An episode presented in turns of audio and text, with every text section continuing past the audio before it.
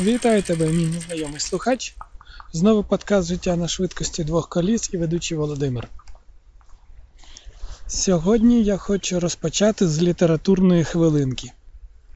Якось в мене нещодавно було натхнення декілька днів тому. І я взяв і придумав коротенький уривочок на довільну тему. Якось темою мені підвернувся думки про сновидіння, про сни, що ми бачимо в снах, як воно співставляється з нашим життям, чи воно щось означає взагалі. Ці сни, чи дійсно вони з нашого життя випливають, чи є вони віщими, і наскільки був правий Зігмунд Фрейд. Ці думки в мене раптово з'явилися, і я швиденько написав коротеньку історію, не історію, просто такий уривочок, один абзац. Хочу тобі зачитати. Але я як вигадав його, так і записав російською мовою. Так що, сподіваюсь, тобі не потрібен буде перекладач. Довольный Фрейд закурил свою сигару, которая в его конкретном случае совсем ничего не значит. В своем вытертом кресле и слегка высоким хрипловатым голосом сказал «А я же говорил...» и начал вертеться по сторонам, бормоча себе под нос. «Так где же она? Где? Только что тут видел. А, да вот же!»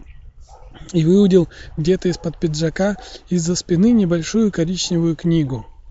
«Я же на ней сижу. Читайте!» — прибавил он. «Я все это описал. Классический пример, да, классический». Он замолчал. Высокие буквы, худые, как он сам. Толкование сновидений. Темно-коричневый переплет, вращая, шлепнулся на рабочий стол и сдвинул исписанные быстрым почерком листы.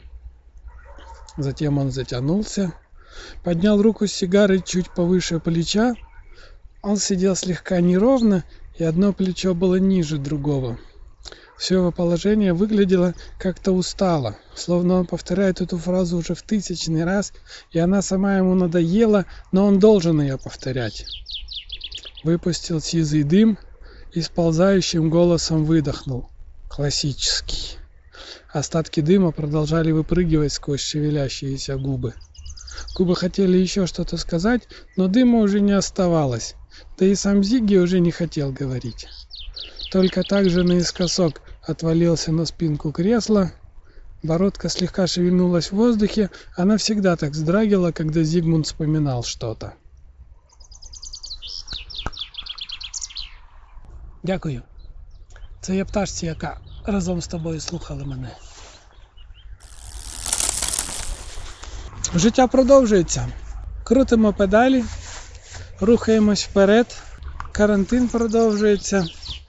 В Україні ще він не майнув пікової стадії, а в сусідніх країнах вже потрохи починають карантин послабляти.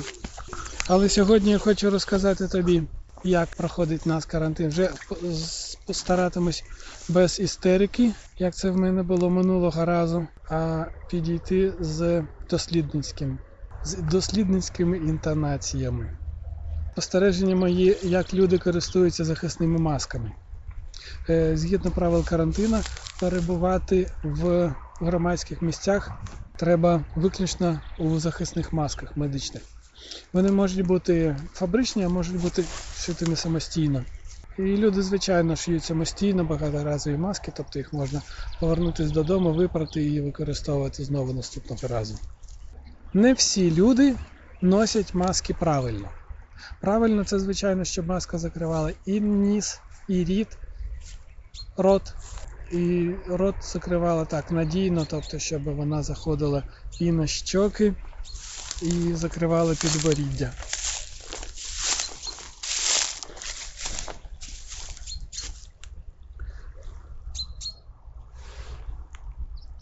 Бачиш, у мене сьогодні є співведучий, навіть не один.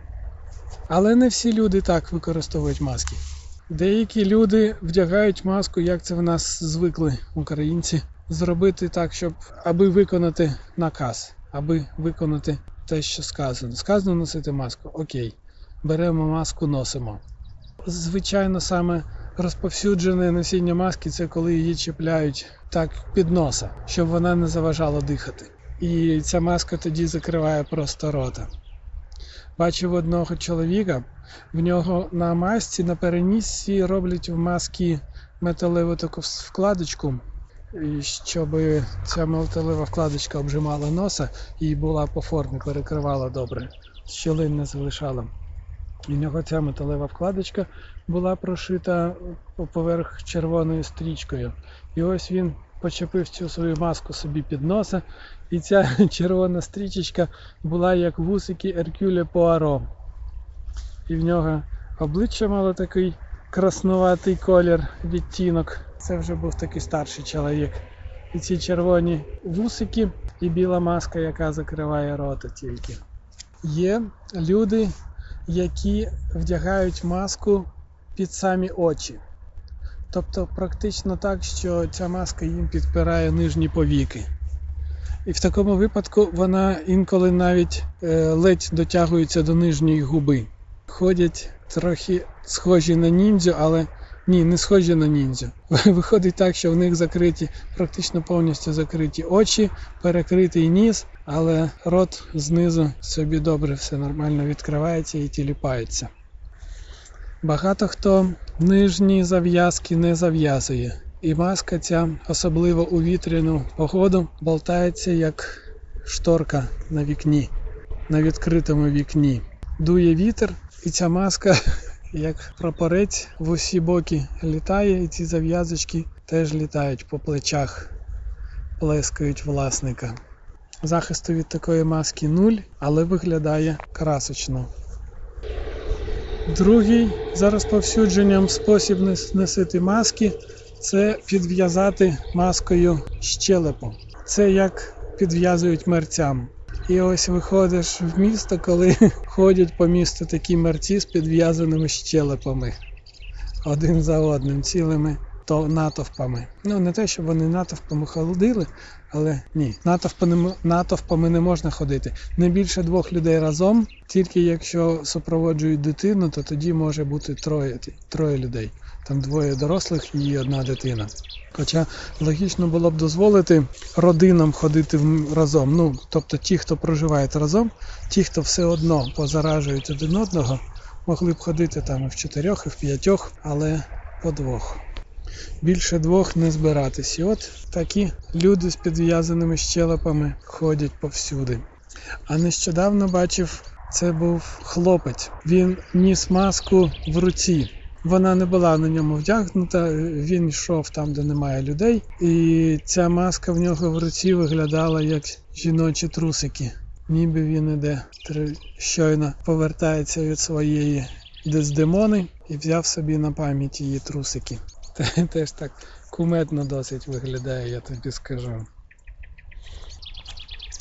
Ще розкажу тобі, як відбувається карантин в сусідній країні, зокрема в Польщі. Власне, в Україні так само, де в чому так само, але з, з Польщі е, я знаю живі історії, а з України таких живих історій поки що мені невідомо. Лікарі прийому в лікарнях, в поліклініках не ведуть. Прийом відбувається телефонний. Тобто, якщо тебе щось турбує, ти зв'язуєшся зі своїм сімейним лікарем, і далі сімейний лікар радить, що тобі робити. Розпитує про синдроми, про анамнез і потім каже свої рекомендації. І ось доходить до того, що не можна потрапити на прийом. Тобто, умовно кажучи, зараз трохи трохи утріруючи, але якщо в тебе зламалась нога, то ми не будемо тобі накладати гіпса, тому що а до чого? А раптом ти помреш від коронавірусу. Небезпека померти від коронавірусу більше, ніж небезпека померти від зламаної ноги. Тому зламану ногу не лікують, а чекають, доки в тебе не станеться коронавірус. Коли станеться коронавірус, то тоді можна буде вже звернутися по медичну допомогу, зустрітись з лікарем, здати аналізи і далі проходити лікування. Це ж саме стосується. А особливо це стосується тих, кого є якісь респіраторні захворювання чи проблеми умовно кажучи, застудився чи підхопив бронхіт, трахеїд, в тебе підвищується температура, ти починаєш кашляти чихати, і вже на прийом до лікаря ти не потрапиш. Прийом по телефону, лікар розпитає, призначить, призначить якісь антибіотики, ти будеш їх вживати і потім знову телефонувати, розповідати, як в тебе все відбувається. А важко лікувати невідомо що. Бо ти не знаєш ось такі симптоми, але лікар тебе не послухав, дихання твоє не перевірив, серце не послухав, діагнозу не поставив, лікуєшся невідомо від чого. Лікування відповідно мало ефективне, бо і ліки, які тобі ліки призначити, від чого. І ось бувають випадки, коли протягом тижня, двох, трьох місяця хвороба собі тримається і тримається. І на прийом не попадеш. Лікарі просто не призначають прийому живого. Ставлять відмітку в твоїй особистій справі, що в тебе є підозра на коронавірус. А якщо в тебе був контакт з кимось, в кого був визначений коронавірус, чи родичі коронавірусників, в тебе був контакт з родичами і все. Пиши пропало. Сиди вдома на карантині, виходити не можна, лікуватись невідомо чим, невідомо як, незрозуміло від чого. Температура тримається, але температура така 37,2, 37,4, до 38 не доходить. І так виходить, що нічого не можеш з цим зробити. Я зараз біля річки, біля нашої усті. Дивлюся, он там неподалік якась видра плаває, там поруч з нею качечки, риба пригає в воді. Тут під берегом хтось випускає пузирі. Я хотів би побачити черепаху, бо я знаю, що в нашій усті і в нашій горині водяться черепахи. Кілька років тому я бачив черепаху і тут в усті неподалік звідси. Але поки що жодна черепаха до мене не випливла. А ондатра якась пропливала неподалік. Бачив її. Давай тепер повернемось до моїх справ, до мого, до того, як я підвищую свою ефективність. І те, що я мав прокидатись раніше і братись до роботи раніше. Не вдалося мені це. Ще досі не вдалося. Не вдалося мені відповідно і лягати раніше, щоб прокидатись раніше. Якщо буває таке, що прокинусь о сьомій, то потім в день, в обід, в обідній час такий розбирає сон, що просто не можна не можна сірники повставляти в очі, бо очі так закриваються, що і сірники ламає. Таке трапляється не часто, не часто я прикидаюся і встаю о сьомій, але як трапляється, то працювати нормально в день не виходить. Але я зміг налаштувати собі інший прийом, яким зараз я користуюсь. Зокрема, планування. Я почав планувати тиждень собі, розписуючи, коли я складаю план на тиждень, навпроти кожного пункту цього плану я пишу дату, коли мені треба його зробити. Тобто я визначаю кінцевий термін, дедлайн. І потім протягом тижня намагаюсь цих дедлайнів дотримуватись. Виходить, звичайно, геть з рук вон погано, але намагаюсь. Так само, коли переглядаю місяць, по закінченню місяця переглядаю попередній і роблю, складаю план на наступний. Теж я на місяць намагаюся собі призначати кінцеві дати, щоб я брався за роботу. Бо без цих кінцевих дат робота в плані стоїть, навіть не стоїть, а лежить. Лежить собі та й лежить добре. Кінцевими датами трохи легше, бо потім протягом тижня починаєш собі вписувати в щоденний план те, що в тебе має в цей день відбуватись. І при складанні плану на день я навпроти кожного пункта плану пишу, скільки часу в мене це займе. Тобто я складаю план на день, біля кожного пункту я записую необхідний час. Після цього я підсумовую загальний час, який в мене на день випадає. Ну, по цих планах, скільки мені треба буде часу. Я вписую туди, туди і тренування, і сніданки, обіди, вечері, і навіть оскільки без новин я обійтись не можу, переглядаю новини, то я вписую туди і час на перегляд новин. Потім після складання плану підсумовую цей необхідний час. Він в мене завжди виходить більшим, ніж в мене є часу в добі, і тоді я починаю викреслювати з цього плану пункти, до яких я точно не доберусь, які можна не робити. Намагаюсь залишати пункти, які стосуються роботи, бо окрім роботи є куча різних те, що треба. Ну, от, Новини треба подивитись, побігати, потренувати, щось для родини зробити, щось для себе зробити, і книжку почитати, бо книжок геть давно не читаю, і повчитись треба. І ось це все з роботи стосується так, посередковано, а інколи і роботи не стосується, і тому я вписую собі обов'язково в план те, що стосується роботи, те, що стосується грошей. Намагаюся, щоб цей час на роботу був в, в межах 8 годин, в районі 8 годин. Більше-менше, але. І потім, коли берусь до роботи, ставлю собі будильника. Якщо в мене заплановано там написати якийсь функціонал для сайту по роботі, і на цей функціонал я собі передбачив півтори години, то я ставлю собі будильника, який задзвонить за півтори години, і берусь до роботи, не відволікаючись на інші роботи, доки не задзвонить. Не завжди випада, виходить мені правильно визначити необхідний час. Зазвичай це буває так, що часу необхідно потребую більше, ніж запланував, то я тоді переставляю будильника ще раз, наскільки там мені буде потрібно, і продовжую працювати. Це так трохи допомагає мотивує братись до роботи.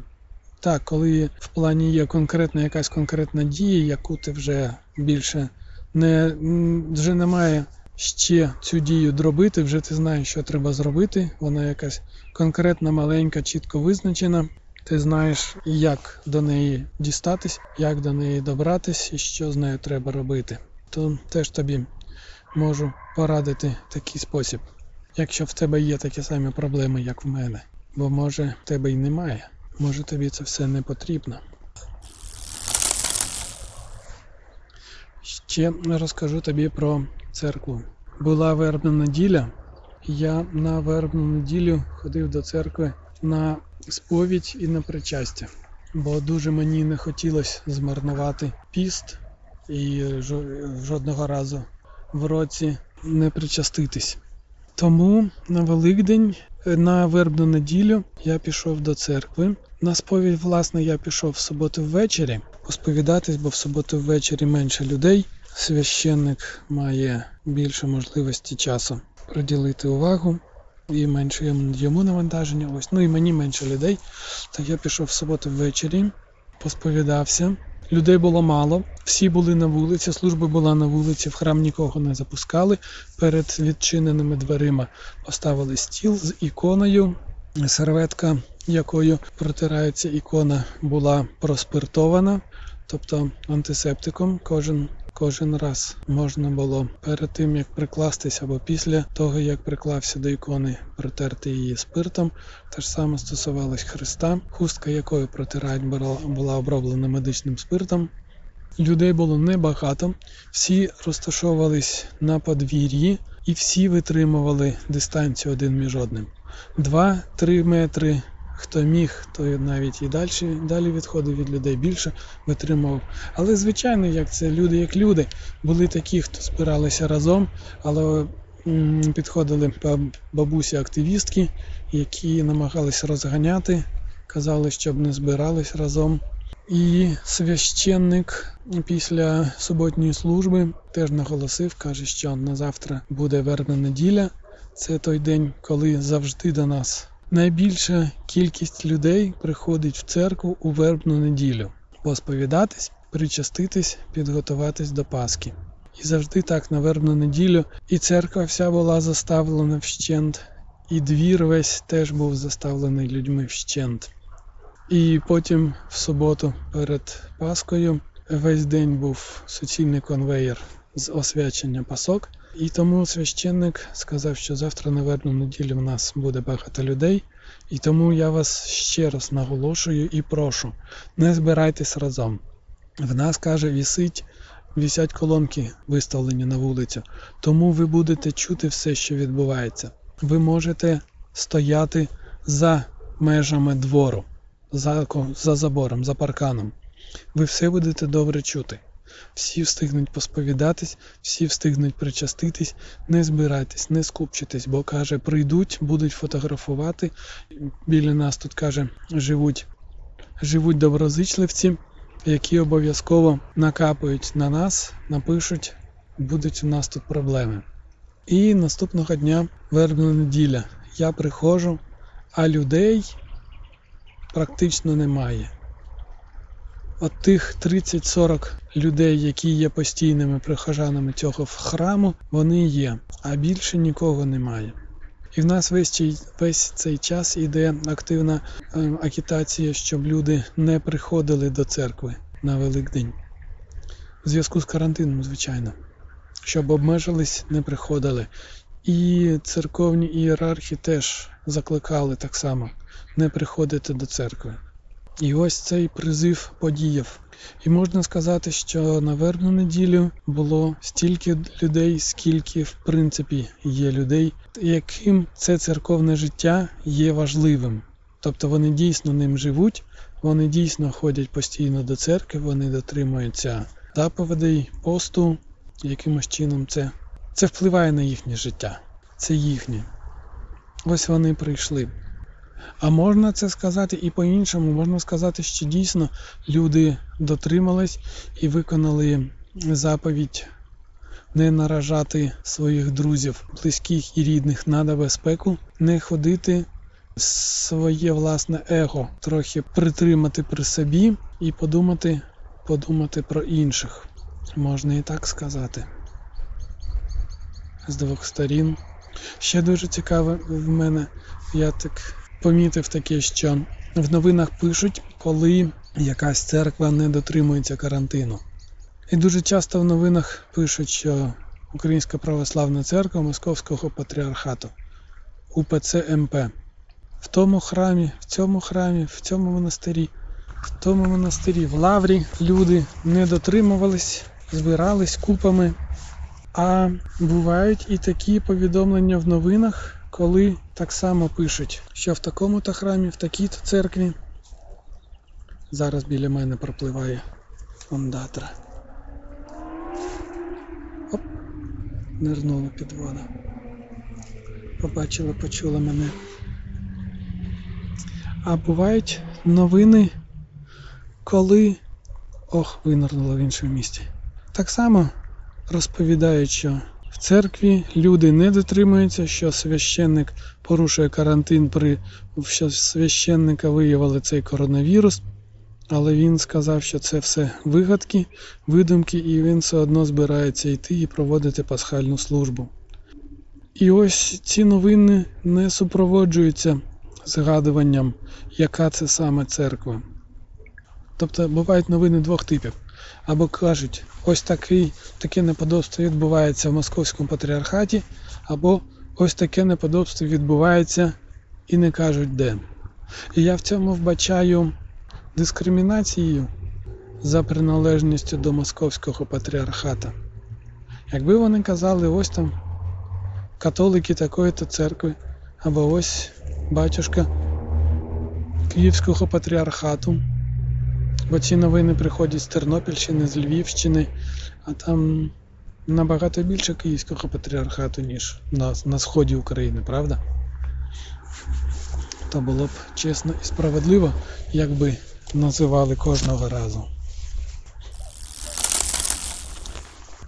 Ну і ще давай на завершення я тобі розкажу, як я собі поділюсь з тобою трохи технічною інформацією. Налаштував собі на своїй Ubuntu VPN. Зазвичай VPN це платна послуга. І як в мене був Windows, я оплатив послугу VPN фірми Avast, я користувався їхнім антивірусом довгий час. Довгий час я користувався безкоштовною версією. Потім в них була акція, можна було взяти платну версію зі знижкою. Я замовив собі раз, взяв пакет на рік чи на два, не пам'ятаю. Потім пройшов час, вони запропонували так само мені зі знижкою продовжити цю підписку. Я продовжив другий раз на два роки. Вони запропонували разом з антивірус, разом з антивірусом взяти VPN, теж в пільгових цінах. Я оформив собі проплатив VPN, користувався ним, досить часто користувався. Так це добре зручно, особливо з огляду на те, що у нас російські ресурси заблоковані. Багато російських ресурсів заблоковані. Але буває такі інколи, що треба було мені скачати шаблон для сайту, а він зберігається на російському сервері. Доступу до сервера немає, то я підключав VPN, користувався. А потім я перейшов на Ubuntu, і Avast на Ubuntu не працює взагалі. Доступ до VPN в мене увірвався. Я з цього приводу сумував, почав шукати, не знайшов, обходився без нього. Проходив час, я знову починав цікавитись шукати. Тільки платні сервіси. Тільки платні сервіси, зайшов на налаштування Ubuntu. Там теж щось написано. Мені було важко зрозуміти, про що саме йдеться. Аж доки на цьому тижні я не зацікавився вкотре цим питанням. Почав знову дивитись, читати на англомовних сайтах і пишуть, що можна підключити собі безкоштовний VPN на Ubuntu.